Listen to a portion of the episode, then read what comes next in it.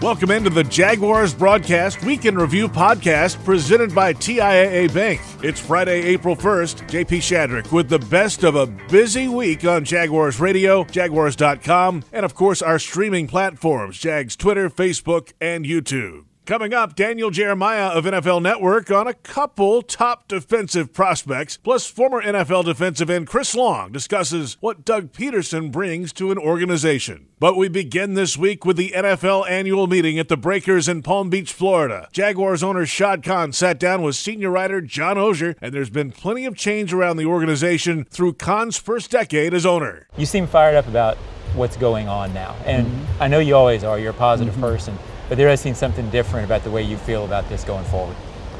Yeah, you know, it's like something you kind of feel in your bones, mm-hmm. uh, and it's like a feeling certainly I haven't had. Right. Okay, where it's uh, you don't have. I mean, the, I think uh, the collective thinking and the whole uh, the big picture. Right and then uh, the vibe, uh, you know, the level of confidence, the level of experience with the coaches.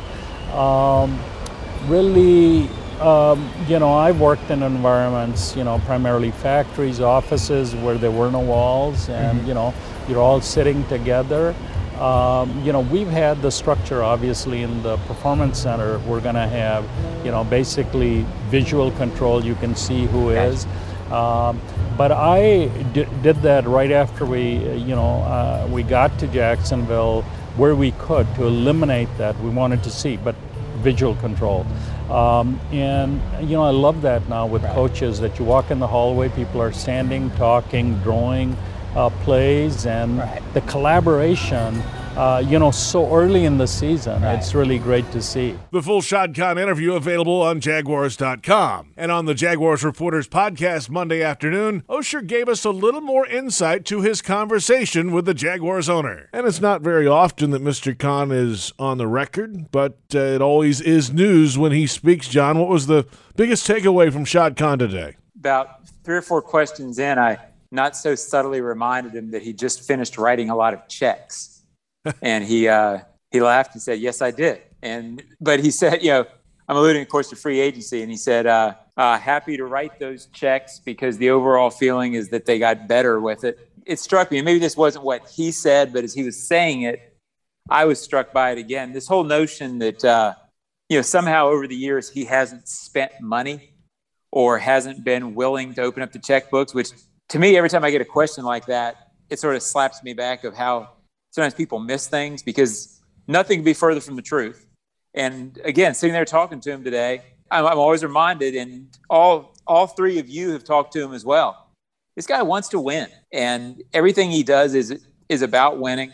He talked also at the very beginning. You know, uh, he's genuinely thinks that there's a different vibe in the building. He's been there. He kept referring back to being there 10 years. And I really think there's something to that for him he's got the experience now. It takes a while to learn to be an NFL owner. And three or four different times while I talked to him, he talked about having been there 10 years, the feel for it. And he genuinely thinks, and I think we all kind of feel it's a different vibe. And he, it's different than what he has felt at any time in the first 10 years. Will it be better? You know, Who knows? But that feeling's real. Another big piece of the NFL annual meeting the AFC Coaches Breakfast Monday morning. Doug Pederson was asked about the tone of his conversations so far with the players, plus his history of going for it on fourth down, and the addition of key players in free agency. Well, obviously, right now it's just on the surface. You know, we're, we're not doing anything football, you know, with them, and it's really kind of me getting to know them and them getting to know me, and that's I think that's the number one thing that uh, with a new head coach, you know, for them. Uh, just kind of gaining gaining their trust, you know, this offseason and trying to build that anytime I get a chance to run into the guys. Impressions of them as you talk to them overall, just I've been, yeah, I've been I've been real impressed with them. Um, you know, and they, they just want to win. They just want to win. That's kind of been the, the general theme with all the guys, and you know, it's uh, it's really a good locker room. It's a young locker room, and uh, you know, we just got to get them to come together and uh, you know find the leaders of the group and, and get them going. aggressiveness on fourth down Yeah, yeah. has steadily climbed, and last year it was the most ever. And I think guys are completing, converting like over 50% or like high, 58 or something. Do you feel like you played a small role in that based upon your success in 2017? Well, I, I think I think if you go back to 17, um, and listen, I wasn't I wasn't going into 17 trying to be a trendsetter. You know, we're trying to do what we can to win football games, and any time that we can, oh, thank you. Anytime that we can maybe steal a possession on offense, you know, we were going to try to do that uh, back then, and I think I think because of that, I think you're seeing more and more teams uh, around the league you know, the fourth and ones and fourth and twos, you know, making those decisions to stay on the field. Now, you know, they're being smart about it, field position, all of that. Um, but I think they're understanding that they can have that extra possession, and hopefully that translates into points. The analytics play into it. A little bit. You know, you have to you have to listen to the analytics. You have to listen to you know what they say. But at the end of the day, it's it's it's about the players and and our opponent. How how is our opponent in those third and one, fourth and one, fourth and twos? How do they play defense? And so it boils down ultimately to the head coach making the decision. But analytics can play a small part in in helping me in making a decision to go for it or not. You guys were so active in the first week of free agency. What are the, the specific things you've added that give you confidence about how big a step you can take this first year? Well, number one, you know, we always look at our own roster first, and, and we, we try to re-sign as many of our guys as possible. Um, that's just the nature of free agency. We're going to lose some, you know. And as we uh, put our plan together, when I say we, you know, Trent Baalke, uh, the, the the pro personnel side, the coaching side, as we came together and put our plan together, you know, we targeted um, certain positions that, that we needed we needed help, and we also targeted them based on we might lose a guy to free agency that we have to you know uh, fulfill, and you know we we, we what we we signed seven guys right and seven guys that can help us you know this year. I don't think you want to go into free agency signing seven guys every year. I don't think that's the model. Um, and now we have the draft coming up that we can also help, and uh, you know, with 12 draft picks, bring in more of that talent, bring in more depth, bring in more competition uh, is what you want. But the guys we signed are going to be impact players, you know, right away. The full Doug Pederson press conference available on the Jaguars social media channels Twitter, Facebook, and YouTube. Reaction to Pederson's arrival in Jacksonville this week from former NFL defensive end Chris Long. He was the second overall pick in the 2008 draft, and he played eight seasons with the St. Louis Rams, won Super Bowl 51 in his lone season with the Patriots, and then finished his career with the Eagles under Pederson, including a win, of course, in Super Bowl 52. Long joined Ashlyn Sullivan and Brian Sexton on Jags Drive Time Tuesday morning. All right, so we are starting to get to know Coach Pederson. He has been here a couple months, and everyone we talk to is, wow, he is such a great guy. But I know you might see a different side of him. Is he as good of a guy as everyone tells us? Coach is an incredible guy. He's the type of guy that,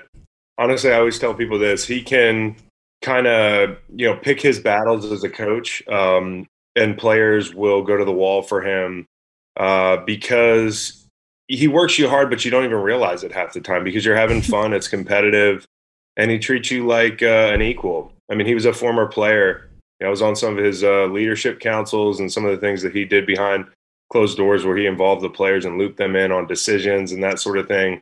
And I think a lot of times pro coaches, their egos are a little too big, or they don't want to bend to players. And I think Doug walked that line really well. Still running a tough program, working us hard, but also like having enough fun so that it balanced out. And I know that you were pretty vocal when Coach Pederson left Philadelphia, and, and I read your tweets where you said he's going to get another shot soon. So when he got this shot here in Jacksonville, what was your reaction? It felt like a great fit. You know, um, I think he can do a lot for for Trevor. Um, I think he can do a lot for kind of the the vibe of a team. He's kind of the opposite of the situation that y'all are emerging from. I mean, he's he's the type of guy that you know players are absolutely going to universally love, and he's going to be a really competent guy who's been there, done that on the pro level. Uh, you know, he's won a Super Bowl. He's stabilized a locker room uh, in tough situations. Like, you know, I know there's a lot of crazy stuff that goes on on teams that that struggle. Um, and I've been on teams that struggle. I've been in situations like the Jaguars were last year. I mean, I played most of my career in St. Louis. So I feel like uh, I'm pretty qualified to say like the type of guy that could could help a situation like that. And I think Doug is the perfect guy from an en- energy standpoint, a confidence standpoint, um, just the you know kind of the the stones to make the right calls, the bold calls. I mean, he's done that in Super Bowls. And you know, our team had a lot of ups and downs over those couple years, and he helped us navigate all those waters. I mean, we lost Carson Wentz in LA and went on the road and won a Super Bowl. Um, you know, the next couple weeks. So um, he's a great coach, and he's seen it all. I feel like just in a short tenure in Philly, relatively speaking. Yeah, you mentioned a guy that's been there, done that, that consistency, and, and we keep bringing up a Super Bowl champion coach. Here in Jacksonville, what does that do for a locker room? I mean, you've been in a locker room for many, many years. When you have a Super Bowl champion in there as a coach, does it mean anything? Does it do anything? I think it does. I only say that because when I got to the Eagles and when LeGarrette Blunt got to the Eagles and a couple of us had won a Super Bowl, people really give you credibility, whether that's warranted or not as a player. You know, people are always asking, you know, what the what can we do better? What are the keys to to getting there, the whole thing. And I think when you have a coach who's won it, he oversaw that whole operation. So, you know, it's it's infinitely more um, impressive to be a Super Bowl head coach because like you were the one who had to manage and you know preside over all 53 people in the roster, all three phases of football. You know, it's one thing to have player experience winning a Super Bowl, but I think a coach that wins a Super Bowl, especially in the fashion that we did, having to win games a bunch of different ways. I mean, we we beat the Raiders, I think like 13-7 or something to to secure home field advantage. Um, we beat the Rams on the road in a high scoring game. You know, we, we scored 40 points basically two weeks in a row through the NFC Championship and the Super Bowl. And that's what it took to win. We also won a, a low scoring game against the um, the Falcons in the playoffs. So he's won every different way. Um, his experience as a coach through that playoff run is is such a huge thing when it comes to the locker room and giving a coach clout and credibility. More from Jags Drive Time coming up a little later with NFL Network analyst Daniel Jeremiah. Plus, we'll hear from Bucky Brooks on the importance of building a foundation of communication in the organization. And finally, a goodbye to retiring center Brandon Linder. All that after this. Jags fans, fill your wallet with one debit card that screams Duval exclusively from TIAA Bank. The Jacksonville Jaguars Visa debit card comes with a fierce look and fantastic features so you can pay with pride wherever you go. And it's yours free when you open a Yield Pledge checking account. Up your financial game today. Visit a financial center near you or find us at TIAABank.com slash JagsCard. TIAA Bank is a division of TIAA, FSB, member FDIC, and the official bank of the Jacksonville Jaguars. Welcome back to the Jaguars Broadcast Weekend Review Podcast presented by TIAA Bank. The Jaguars are future focused and ready for a new look in 2022. Join us at the bank this season as head coach Doug Pederson and quarterback Trevor Lawrence lead the charge. To lock in your seats, visit jaguars.com slash tickets or call 904-633-2000. And as a Jaguars season ticket member, you'll get access to exclusive experiences, events, and player appearances. Don't miss your chance to be part of the future. Visit jaguars.com slash tickets for all the details. And new season tickets are on sale now. Let's continue with this week's Huddle Up podcast. NFL Network analyst Bucky Brooks joins John Oehser and me each Wednesday afternoon. And this week, more conversation about the communication and collaboration between head coach Doug Pederson and his coaching staff with general manager Trent Baalke and his personnel and scouting staffs. Good start, Bucky. It sounds like right. Now, just the the question is moving it forward, getting through the draft, getting to the offseason program, getting to the season. Uh, that's when we'll really find out. Yeah, no, I, th- I, think it's a really good start. And I'll say this, having known Doug for a long time, having played with Doug uh, during our time together in Green Bay, and also having known a lot of the mentors that he's had, um, this is what I would expect it to be like. Um, having played for Coach Holmgren, having played and worked under Andy Reid, a lot of the stuff that Doug is doing are things that were done in those walls with those teams, having known both of those guys. And so I'm not surprised that it's a collaboration where you're seeing guys have better communication, um, front office, the coaching staff, coaching staff, the players, coaches, and front office members to maybe people around the building that may be on the other side of the aisle. Um, look, man, football, as much as it is an, a tactical game, it's about relationships. It's about building bonds where the players trust that you have their best interests at heart, and there's an commitment and accountability that comes along with building that. And what you're seeing is Doug trying to build those bonds in the building, so everybody feel feels good about the direction of the program. And I think you can sense it because that's who, who he is naturally. But I also think that's part of the team building process. I've said this for a long time. Before we, the Jags, can win on the field, everything behind the scenes has to be right and connected. And I feel like from the outside in that you're beginning to see some of the connectivity that's necessary to be a championship team. You know, make that collaborative process absolutely beautiful, JP. What's that, John? If Trevor's good. That helps. it certainly does help. then there'll be more collaboration. oh, you take a stick at. Uh, yeah, everybody. It's uh, kumbaya. Yes. And uh, I don't know if you uh, if you heard or read the story that I wrote from Doug Pederson's availability on Monday, JP. I think you did read it because uh, uh, that's my job. Yes, because you have to. Yeah. Um, but he talked. I thought he moved the story forward a little bit, Bucky, when he talked about how much he likes how accurate Trevor is in play action, how accurate is he is outside the pocket. He talked a lot about uh, Trevor's ability in the quarterback movement game. Mm-hmm. It seems sort of logical that that's how he would use Trevor. But it was the first time that I had heard Doug talk about that after really diving into what Trevor can do well. I'm assuming he spent a lot of time watching Trevor on film since February 6th.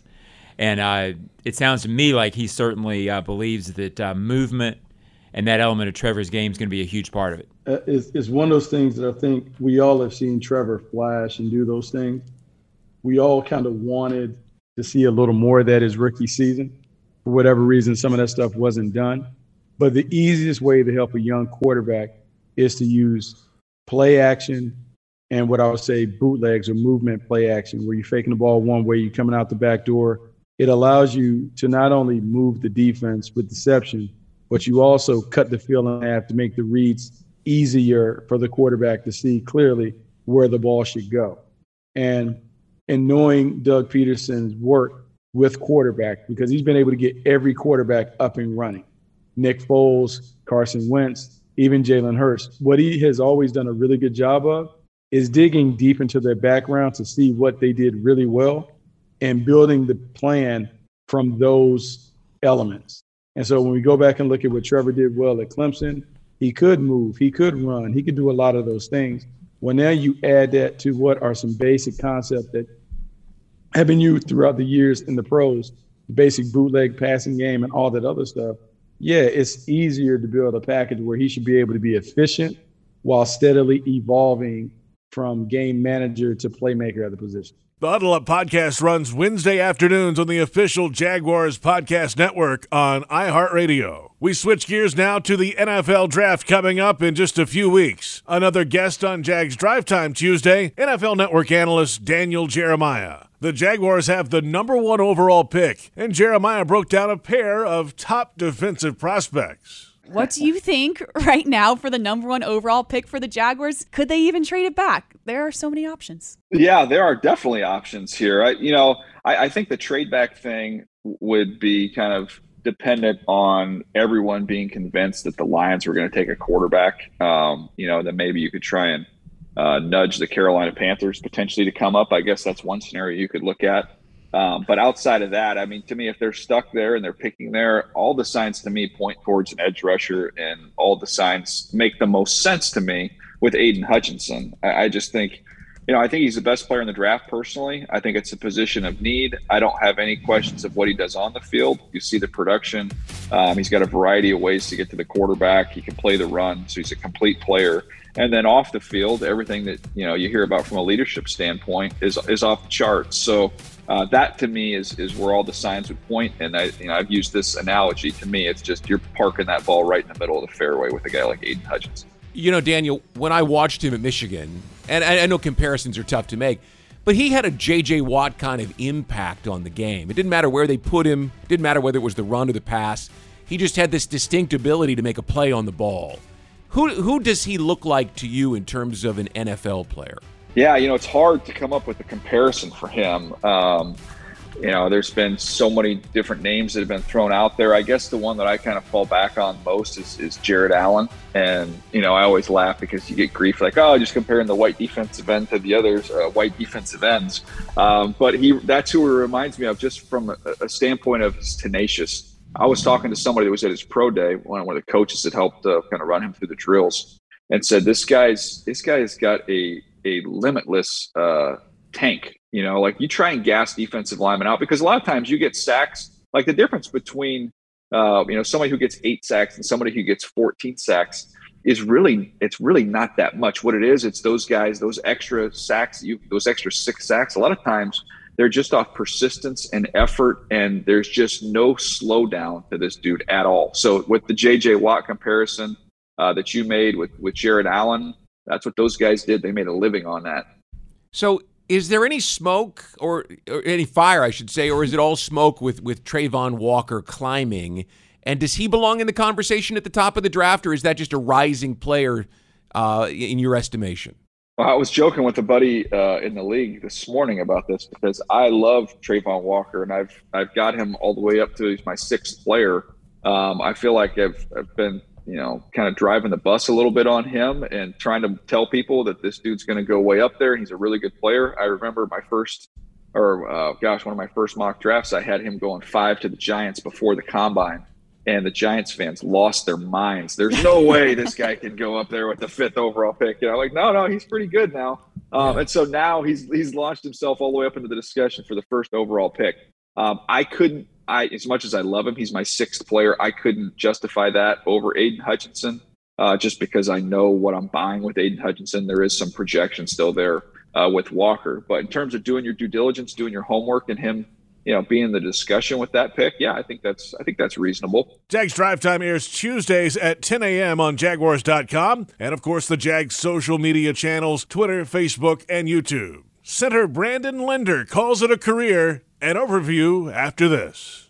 Welcome back. Let's wrap this week with Jaguars Happy Hour Radio Thursday afternoon. Jeff Lageman and I got into the retirement of center Brandon Linder after eight seasons and what could be next for him. Even though he has had some injury issues, which prohibit him from playing full season for this football team, you talk about a really good football player that when he was on the field, he was arguably the best lineman on the field for the Jaguars not to mention a, a top quality guy who did things the right way, and he was a total pro. And uh, and I got a lot of respect for him because of the way he's always gone about his business. Because he played in an era that only had one really good season, but Brandon Linder came to work every offseason, came uh, into the season and was the best at his best from a physical standpoint and did everything that he needed to do to prepare for a season. So I have a lot of respect for Brandon Linder. So congratulations to him. You said it too. He he missed 41 games in eight seasons. That is a lot of time well, off to the side. But and, I, and, I think that wears on you obviously physically because you're getting banged up, but mentally too. You're trying to go out there. If he's that much of a professional, which he is, you want to be out there playing and, and having a rehab all the time, and and then you're thinking about the future after football too. Well,